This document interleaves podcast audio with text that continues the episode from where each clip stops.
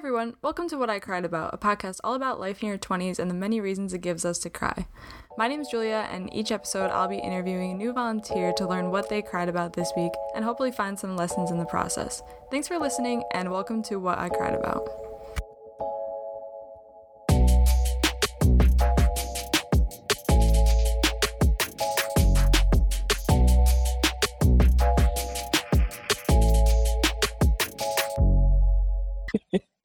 About a lot of things this week. Well, first, thanks for having me. I'm very honored to be here. Today I'm talking to Alex, a 23 year old from New York and future professional listener. Today we're going to be talking about Alex's answer to the question What did you cry about this week? The biggest thing I cried about this week is being an adult being an adult in your 20s in particular because there's just a lot of stuff you don't really prepare for when you're in your student bubble of being. No one really prepares you for. They're kind of like oh just get ready and then it happens and you're like oh man. So yeah that was that was a pretty big one this week. So tell me more about that. Was it something in particular or a lot of things coming together that- oh yeah. It, was like Uh, everything you could think of. It was like, how am I going to pay these bills? How am I going to pay the rent? Which is all, it's like all covered, mm, you know, because I'm working, but it's also like, oh man. And then I like to like window shop on Zillow. And so I was like, oh, you know, I'm like very dead set on staying in my neighborhood because I grew up here. And I was like, oh, oh, you mean this house right next door or down the block is a million dollars?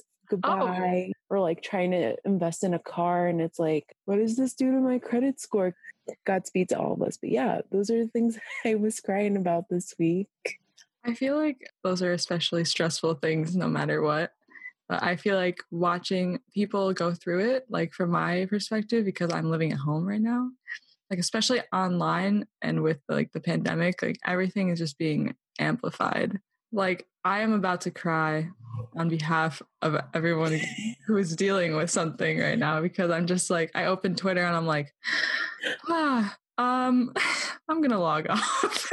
yeah, Twitter. I had to get off last week. I had to like get off all my social media. I actually got like the screen time thing today. It was like, oh, you only spent two hours, and and I was like, wow, because it was seven before this. It was a mess. I had to get off Twitter and Instagram and literally anything else that I use because everything was just like impending worldly doom. Oh yeah, was out of my control, and I was like, I'm just trying to wear a mask and pay my bills. I'm so sorry. It's very interesting because I feel like it's it's a good thing in one way because it keeps us up to date on things that are happening mm-hmm. like instantly. Like I can't imagine like getting the newspaper every morning and like having to wait that long. But it's also like, wow, my brain cannot handle that much information right now. Yeah. And it's like I just think like the instantaneous availability of it all really harps on a lot of things where if you're not consistently checking and someone's like, "Oh, hey, did you hear about this thing?" and you're like, "No, I haven't." it's like, "What do you mean? Like it was trending and it was this and that and and what do you mean you don't know?" You're saying that you are feeling the the impending doom. So, what are you doing to try to combat that or soothe yourself? Um, so I try to do a few things. Like the first is I always try to limit the content I'm taking in because a lot of it is what like triggers those feelings for me. And I think triggers is the right word in this instance because it like really sets off this like panic in me where you know there's nothing you can do. Like if i'm reading something about climate change and how on top of everything else that's happening climate change is only getting worse and no one is really like everyone just kind of paused. And i was like we need to care about the environment because like where am i going to live? Where my kids going to live? Where are my friends going to live? type of thing. And so i really have to limit the content that i'm taking in um, anything to do with this pandemic i just have to stop reading it all and like only allow myself to take in little things because again, like if someone is around my age or your age and is sharing their story of how they overcame COVID, for example, the empath in me like takes on those feelings. I become like super hypochondriac I don't know what the verb of that would be. Hypochondriac. Anyway, and like I take on their feelings, uh, their like physical symptoms, and it's like a whole show for myself. So I really have to just like limit everything, and then um, I just like take in and listen and watch music. Like listen to a lot of music that makes me feel very good and like in control because I know the lyrics. I know when the beat is gonna drop. I know everything, and so it's like good. I really love that analysis of the music. I I never heard anyone say that like specifically in like in that way because usually people are like, "Oh, I listen to music to feel good," but that makes a lot of sense. Usually, what I'll do is I'll have about ten songs and I'll add them to like a playlist that's titled like "Right Now" or something, mm. and I'll just shuffle it on repeat for like a week. But in the last few months, I've just been listening to the same song for hours on end. Which, which song? is very unusual. I will change it. It will change, but it will only be one song. Mm. So right now, that song is "Los Angeles" by Haim. I think that's how you say it, the Haim sisters, and um, it's just like such a beautiful feeling. I just like before this, I just listened to it for an hour, and I I don't usually do that. So uh, I think it's definitely in that um the same the same feeling of knowing what's happening. least yeah. for a little bit. It's funny you should say that because when I so I had to f- start forcing myself to go on walks because I was limiting um, myself. Oh yeah. But like when I go on a walk, if I'm not talking to someone, which like doesn't happen because everyone is you know in right. their own world, I play the same one song on repeat, and then if I switch the song, I continue with just the song that I switched to on repeat for like the 45 minutes or an hour that I have. And now I'm starting to wonder like the psychology behind this because is it like a I don't know. This is something I'm gonna have to look up after this. You said you were limiting like what you were looking at and mm. you took time to be off your phone. Do you do it in like a period of days that you won't be on your phone, like besides like text and phone calls, like certain things, or do you just like choose hours that you don't go on? I just really think it depends on the mood that I'm feeling. So, like, it really is like a day by day thing, but I consciously try to limit it when I realize that like my phone stuck to my face and I I'm like starting to get into one of those moods. If I recognize it, I consciously try to do it, but most of the time it's like I just physically leave my phone somewhere and I go and do something else cuz I just like have the tendency to keep it with me in case and I'm like, well, the right. in case can wait. Like I mean, I've done before like one time I went like a whole week without it and it was like life changing even I think yesterday we went to Dunkin' Donuts to get coffee, and there is a Dunkin' Donuts six minutes from my house.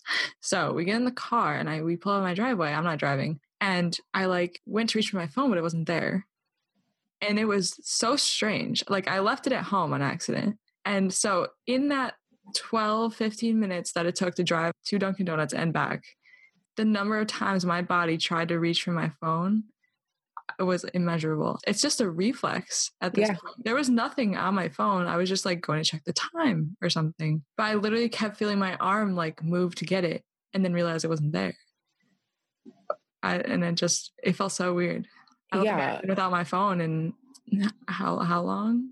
Like when when did you get a phone? Like how old were we when when the phones became necessary? You know? Oh, I don't know. Probably much earlier for you. I mean, there isn't that much of a difference between us, but like it wasn't really a thing until I was in high school, like my first year of high school. Yeah. Okay. Yeah. No, that makes sense because I think I got mine in like sixth grade. I had a I had an intensity two. Oh with a nice the, the, slide keyboard. It was really fancy. Mm, yeah. Oh, I what are they? Yeah, I used to have a sidekick from, and it wasn't even mine. yes. It was my brother's. Oh, or the chocolate. Oh, that was that was the phone. I think, like of the mid two thousands. Was the oh, the Razr was the Razr? Yeah. Oh my gosh! Yes. Oh, what a time! What a time!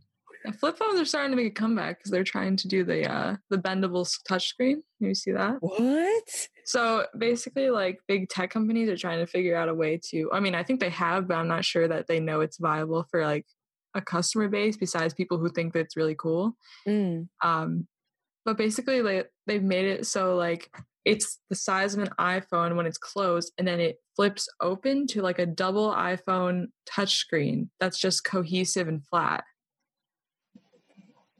This is like some Jetsons age something that I'm just not prepared for. Yeah, like I literally can't even use the little touch button on my phone yet. like I always have to type in my password. I don't even have the face I I don't have the face ID. I just got a new phone and I like I refuse to put the face ID. On. Doesn't that freak you out? That's like another thing that makes me cry is like how, no no I'm so serious like how quickly tech is changing how it's so in, integrated into literally everything, especially like okay. um, politics and like whatever else is going on. And I'm yeah. like, um, yeah, like makes me very nervous because like I'm not tech savvy in the slightest, but you have like you have to be in order to succeed. And it's like, hello. Yeah, definitely. Uh, I think about that in my well, my internship especially like because we're trying to find ways to connect with people that wouldn't like that would normally just walk in the door to get the services. And we, there's this program where you could learn um, like a, a ton of different topics like qualifying for citizenship like history math reading in english and spanish but just on your phone. And they built it so that it could be done without a smartphone. Mm. you could call or text to do it, which is really impressive because I feel like a lot of people think that most people have access to a smartphone. And while right. a lot of like the same people who might need that service might rely on a smartphone for internet like it might not have a computer so some people i think forget that not everyone has a smartphone it's just so it seems like such a common thing now but there was a there was a time before we all had the touch screens on our phone yeah, no, for uh, like for real, that's like a very big thing, and it wasn't something that I like really honed in on until I was volunteering in my junior and senior year, where I realized, oh, like some of these people that we're partnering with really don't have access to these things, and like what a luxury it is that we just like just assume that everyone can have this and so like it really I don't know, it like turned into this whole introspective thing for me. And even now with some of my students, like we went into when we went into distance learning, some of them just like relied heavily on the access to whatever we had at our school for them to be able to do things. And so like thinking about how can access be broadened is like a whole nother spectrum of things. Just like add that to my list of whatever's going on that things yeah. that are overwhelming my empathy today. Mm-hmm. but even especially for my internship, I was really thinking about the accessibility of it because, well, not only was it originally unpaid, I'm getting a stipend from school, my my college, but they can't afford to pay me right now. And while it worked out because I got the application passed, not everyone did. I'm sure who needed money for an internship. I could go on a, a long time about unpaid internships and oh. how infuriated that makes me. But I have a computer that can do the work. I have a place to do the work. I have internet. And like that is so much more of a cost if you like say if you didn't already have it and you were qualified for this job. Yeah you can't just shell out however many thousands of dollars for a new computer, somewhere to live. I mean, for me, it's a place to reflect, but it also is like i just keep asking like how how can we how can we make this better like how can we improve this for everyone because i know that this is not a hypothetical situation that's just in my head and so when i get on twitter and see everything that's happening i'm just like oh no. yeah, no, I hear you on that a million percent. But I also think it's one of those things where there's a spectrum of things, especially with social media that like just like contributes to all of that where mm-hmm. like Twitter is like the extreme end of everything where it's yeah. like ultimate utopia like we can do this and we, we will do this and like I go on there and I genuinely believe like we got this you go like Facebook and you're like, you know, like when a snowball is made when you roll it down a hill and it just like goes faster and faster and faster. Like that's what Facebook feels like to me because I see my aunt who's not really my aunt, but I call her my aunt who's like really on the other end of the spectrum of like we're doomed. You youngins don't know what you're talking about. And Yeah. blah, blah. And I'm like, oh. And then I like go follow on Instagram and I'm like, I don't really know where I stand right now. Is this like, like, do I have to be doing something right now? Or like, why do I have to show you receipts if I'm doing it? Or like, what's really going on? And the same people I follow, I only follow this many people. I mean, people who follow me and they follow the same 300 people. And so are we all just like sharing the same information with each other? And then that just like trickles in and like contributes to however else I'm feeling because you just like go from one extreme to the next and then you think to yourself like seriously what can I do? And it's like okay well what I'm doing at home is that is that just enough? Or what am I doing in my friend group is that just enough? Or can I do more? How do I do more? Because when I'm explaining these things to my folks in our native language and I'm like trying to break everything down. They're like, stay on topic. I'm like, "Uh, but I am on topic. This is just like all, Like this is just an extension of the I- original topic. yeah, everything is just like a domino effect into each other of like, this stuff has been going on for so long. All of this just like feels so dense on my heart. Like there's only so much I can do. And I think that really falls into everything out, like the circles of things that make up how we are and or like what we're thinking or how we're feeling. It's like everything is so interconnected. It's like difficult to break one thing off without breaking off another 20 hmm or adding one without adding another 20. And it's like, whoa, where where does the circle stop and start? It's like- Right. it's wild. So then you were saying like everything it's like a domino thing everything just Mhm. keeps connecting to everything else and so after you get off your phone and you're just sitting in your bed you're like where am i almost i feel like I, I saw this post and it was like if you're just staying home right now you're doing your part Mhm. because we should be staying home. And I was like, wow, like even in this period of staying home, that thought has gotten completely lost, I think. Yeah. Like if you are just staying at your house and taking care of yourself, that is enough right now. hmm Even though the internet wants to convince you that it's not. It's not. Or that I'll use an example. If it were up to me and I lived in my own space, you know, it was just be by myself and I was quarantining alone, you would have 110% see me out with the rest of the folks my age, older than me, younger than me, who were marching in the streets um, a few weeks ago and are still are every day. But for me, it's like the risk of doing that and going there is far greater because both my parents are immunocompromised and my brother already works in between people. So just like the thought of adding an additional risk could not make sense in my head. But when I was going on all these platforms and seeing like you need to be on the right side of history, you need to be using your voice actively in doing this, it's like, well, I want to be, but how can I merge the two without hurting anyone in the process? Right. So it was this feeling of like, I don't think guilt is the right word, but like this feeling of I'm not doing enough when just the conversations I was having at home and with other people and where I was doing so much work here in my home, like that still didn't feel enough hmm compared to the folks who were and i don't know if this is the also the right word but i'm just not thinking of the right words but like sacrificing themselves by being able to go out and march and participate in those protests and are and are still doing that.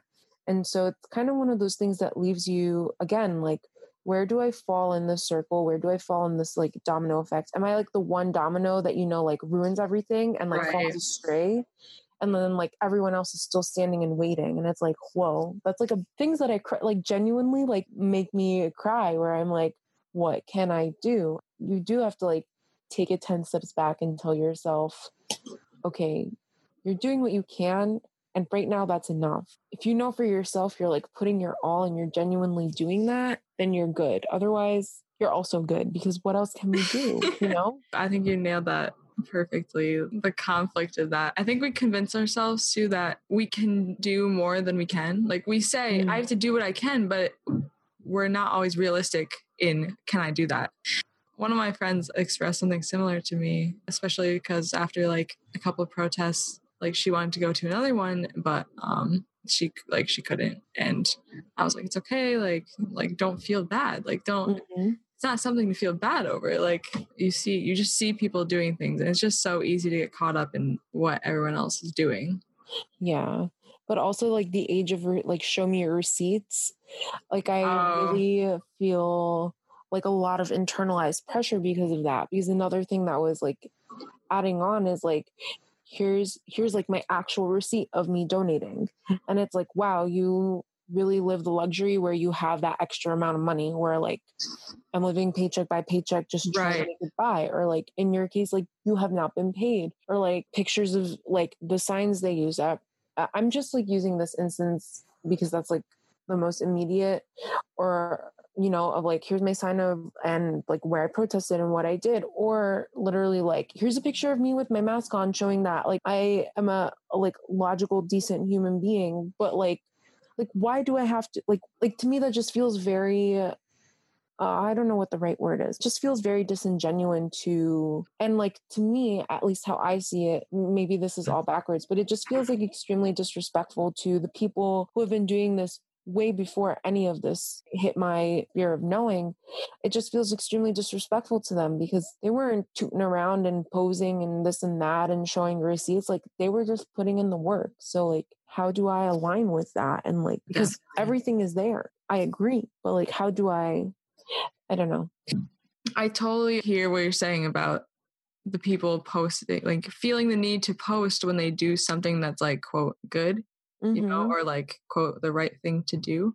Without, mhm. like, there's so many people who are unrecognized and already doing it, been doing it. You, you're so right. Like, and like, you know, like I have two Instagrams. And so on my personal Instagram, I don't go on really hardly at all ever. Mhm.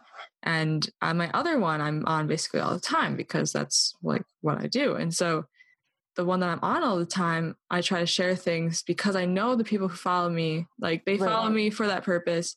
And so i take like work that other people do and i transfer it to my story so people can see it. Like i'm not Mhm. It's more of a it's a it's a sharing thing. So and so when i went to the protests i was like it, there was a real conflict there. I was like okay do i post this? Like will i look like i'm just trying to like be quote cool or something? And it's like why is that? This is not cool. Like it's not Yeah. no it's not.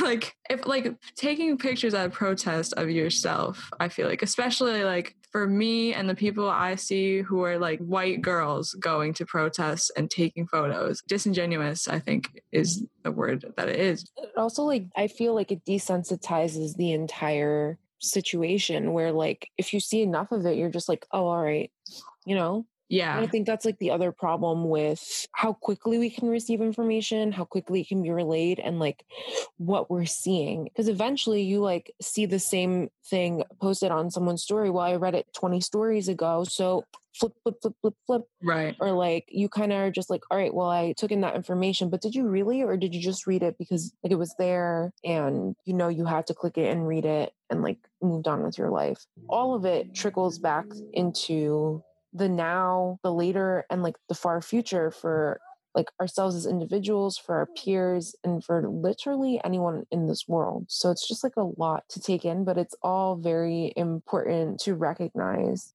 it, it's almost like we're being asked to learn a lifetime of work in like one year and so people Yeah. think that they that by reading it it's done instead of reading it and sitting with it and connecting it to other things that they encounter and it's like no one there's no any way anyone could become an expert on something so quickly as the last month for example like and that's at least that i've seen i think a lot of people are saying like yes that's not the point like you are not going to be an expert on this Right. so keep going and so i hope that's like the message that people are taking away instead of just oh i follow the the quote right people on instagram or something Mm-hmm. and so I am becoming educated on this.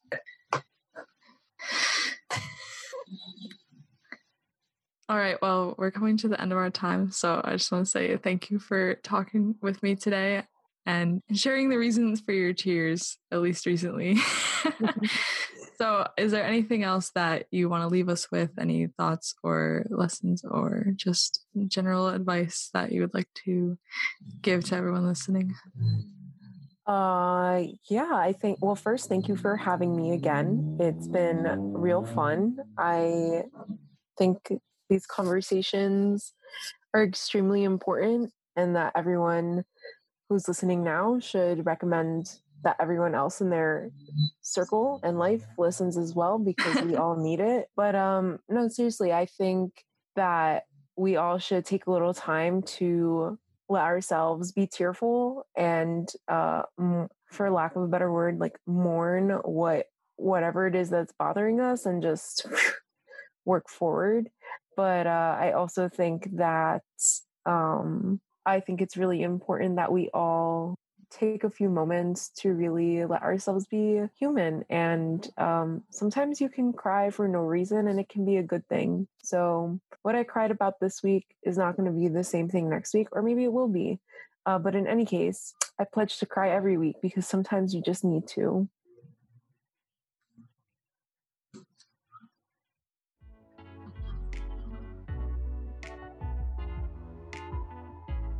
Thanks for listening to today's episode of What I Cried About. Unfortunately, that's all the tears we have for today, but if you enjoyed this episode, be sure to subscribe on your favorite podcast app, leave us a five star rating, and tell us what you cried about on Instagram at What I Cried About. Thanks again for listening, and we'll talk to you again soon.